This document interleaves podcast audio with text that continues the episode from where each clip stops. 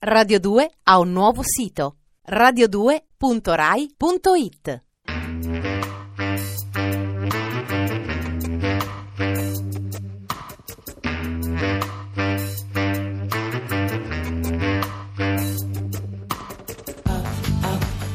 Alle 8 della sera, il racconto delle cose e dei fatti.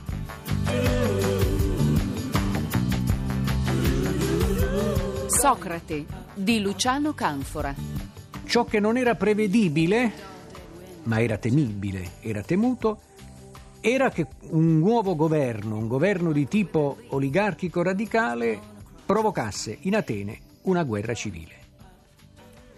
Ecco il momento dinanzi al quale ora ci troviamo e che investe direttamente il ruolo di Socrate, eh, come vedremo in, da più punti di vista, ecco il momento in cui la convivenza politica, che in Atene non era stata mai facile, peraltro, e aveva sfiorato lo scontro eh, violento mm, quando nel 411 la flotta si era separata dalla città, assume la veste del conflitto civile, armato.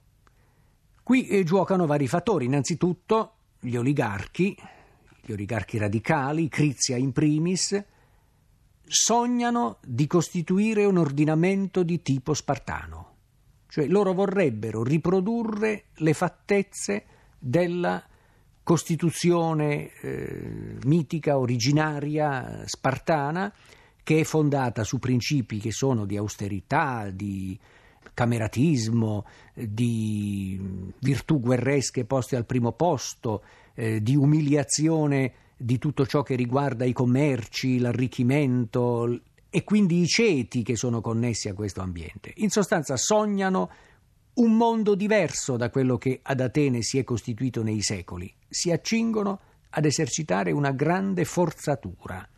Questa forzatura giunge al punto che essi eh, auspicano addirittura, i capi oligarchi ora al potere, che la città si impoverisca di uomini che divenga appunto come Sparta povera di uomini. Sparta era afflitta da questo eh, male, anche perché il costume di restringere la cittadinanza ai, agli spartiati puro sangue, come si potrebbe dire, eh, costringeva ad avere un corpo civico ovviamente ristretto, poi impinguato talvolta in modi un po' avventurosi.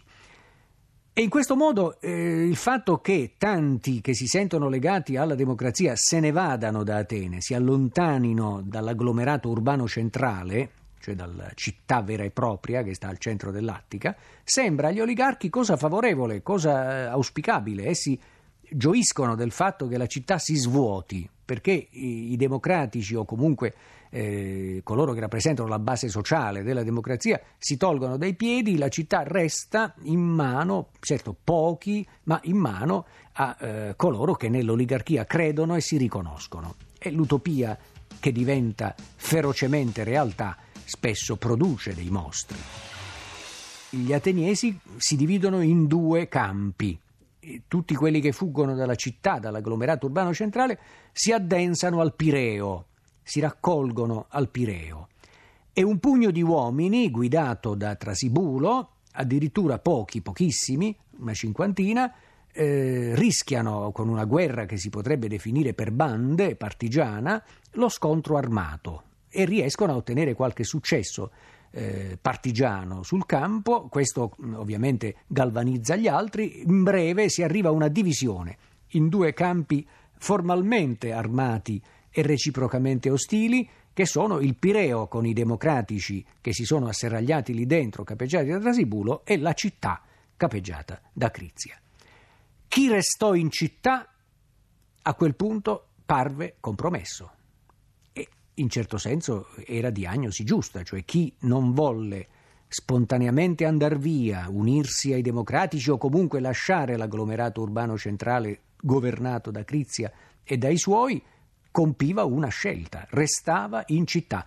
Questa frase sei rimasto in città fu usata poi nella lotta eh, in tribunale, nello scontro tra le fazioni, anche dopo la fine della guerra civile. Era un addebito che pesò a lungo sei di quelli che erano rimasti in città.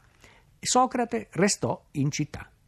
E questo un momento delicato, delicatissimo della sua carriera, che simboleggia in certo senso le scelte che egli ha compiuto fino a quel punto. Simboleggia e al tempo stesso anche eh, crea una situazione completamente nuova, cioè lui che rimane in città perché in città governano uomini come Crizia che lo hanno frequentato, che sono stati nel suo ambiente, man mano entra in collisione proprio con costoro. Questo vedremo tra eh, qualche minuto. Ora torniamo ancora sul punto Socrate non ha voluto lasciare la città neanche allora e ha, per così dire, assunto agli occhi degli ateniesi una veste sinistra, quella di coloro che non vollero lasciare la Atene di Crizia. E allora le parole che lui dice quando, eh, portato in tribunale, si deve difendere dall'accusa formalmente di essere un corruttore dei giovani, di portare in città eh, divinità diverse da quelle cittadine, eccetera, ma in sostanza da un'accusa politica, quella di avere educato i capi che hanno causato la rovina di Atene, uno dei cardini della sua difesa quando dinanzi al tribunale deve parlare di sé è io non ho mai lasciato la città, non me ne sono andato mai. Sono rimasto sempre, tranne quando, l'abbiamo ricordato tante sere fa, eh, doveva eh, assolvere al servizio militare. Io non ho mai lasciato la città, non me ne sono andato mai.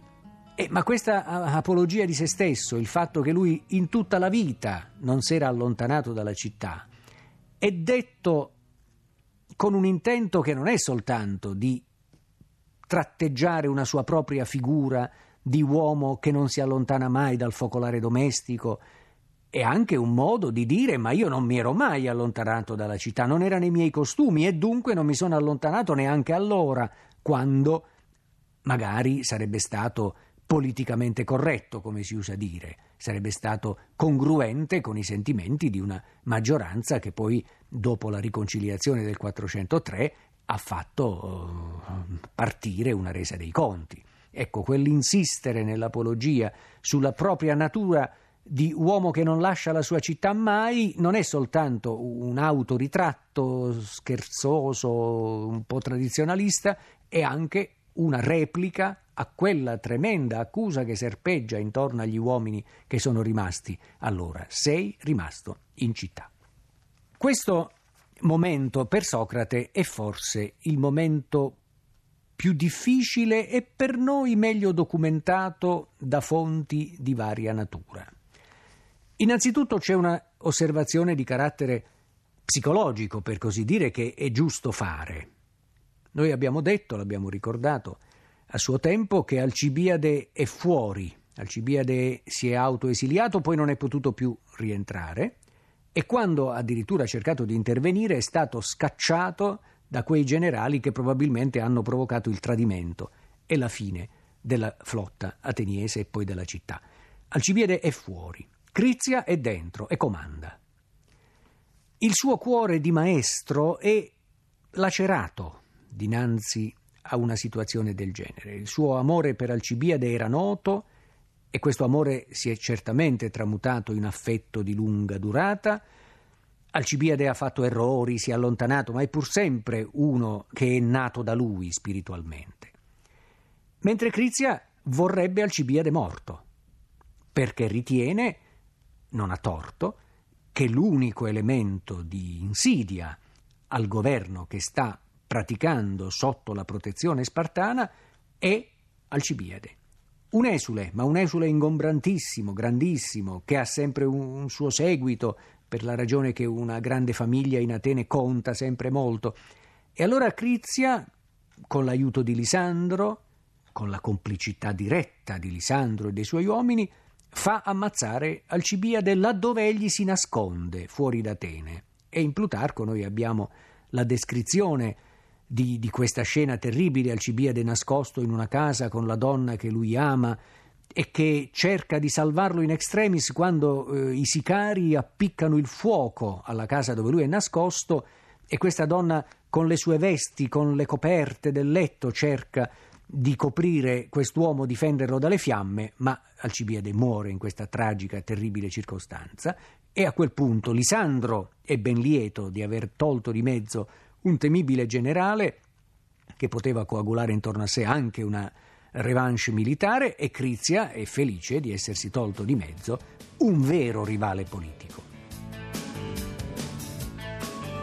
Socrate è spiritualmente spezzato da questa eh, vicenda fratricida che si è sviluppata tra i suoi allievi. Noi lo capiamo anche da un indizio, da un indizio che ci fornisce Senofonte, un indizio eh, assai significativo, cioè dalla descrizione che Senofonte stesso fornisce all'inizio del primo libro dei Memorabili della collisione, della progressiva rottura nella quale sono scivolati Socrate da una parte e Crizia dall'altro. Questo attrito nasce da vari fattori, certamente da fattori soggettivi, ma nasce anche da questo crimine che Crizia ha eh, sulle spalle, quello di avere liquidato il diletto Alcibiade.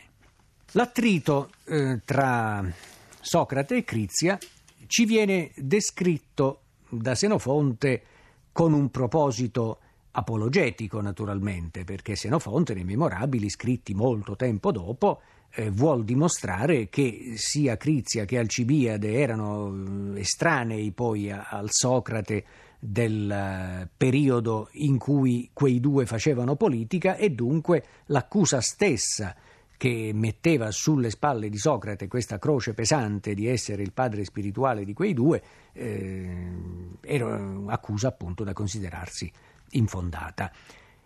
E ciò facendo eh, racconta dei fatti, racconta dei dettagli.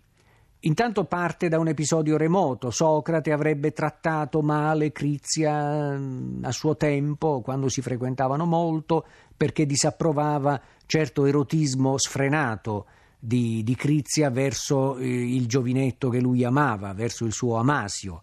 Mm, questo può essere vero, può non essere vero, comunque è palesemente strumentale. Ma naturalmente l'argomento importante è quello politico.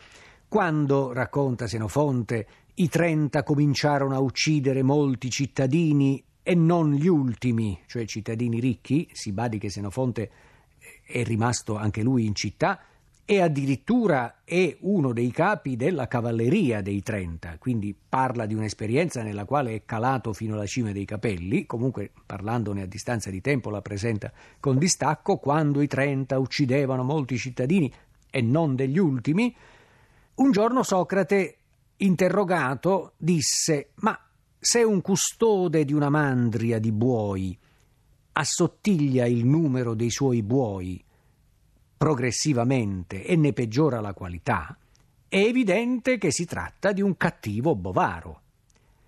E se uno diventa capo della città, assottiglia il numero dei cittadini e ne peggiora la qualità, è, da stupirsi che non si vergogni, costui deve ritenersi un pessimo capo. Queste parole furono riferite a Crizia, a Caricle, l'altro capo dei Trenta, il più vicino a Crizia, i quali convocarono Socrate per rinfacciargli duramente che aveva osato interferire nella vita politica, nella loro gestione della politica.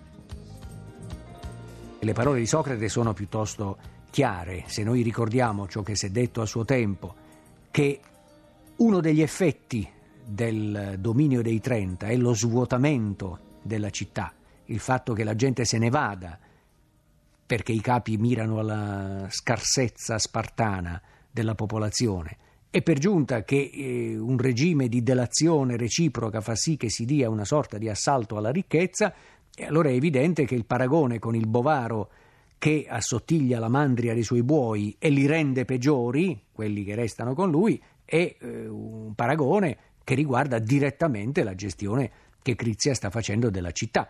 Quindi Socrate, fuori di metafora, mette sotto accusa i due aspetti principali del governo di Crizia. Il fatto che Crizia punti ad una brutale riproposizione in Atene del modello spartano e il fatto che Crizia, per realizzare questo suo governo di carattere oligarchico radicale fondato su pratica eh, spartaneggiante della virtù, spinga di fatto a colpire i ceti alti o detentori delle ricchezze provenienti dai commerci, i meteici soprattutto, attraverso un tipo di gestione della vita quotidiana che si fonda sostanzialmente sui sicofanti, sulla delazione, su di una pessima morale. Questa è l'accusa che Socrate apertamente rivolge, dialogando con le persone comuni che incontra per la strada, al governo di Crizia. Radio 2 ha un nuovo sito radio2.rai.it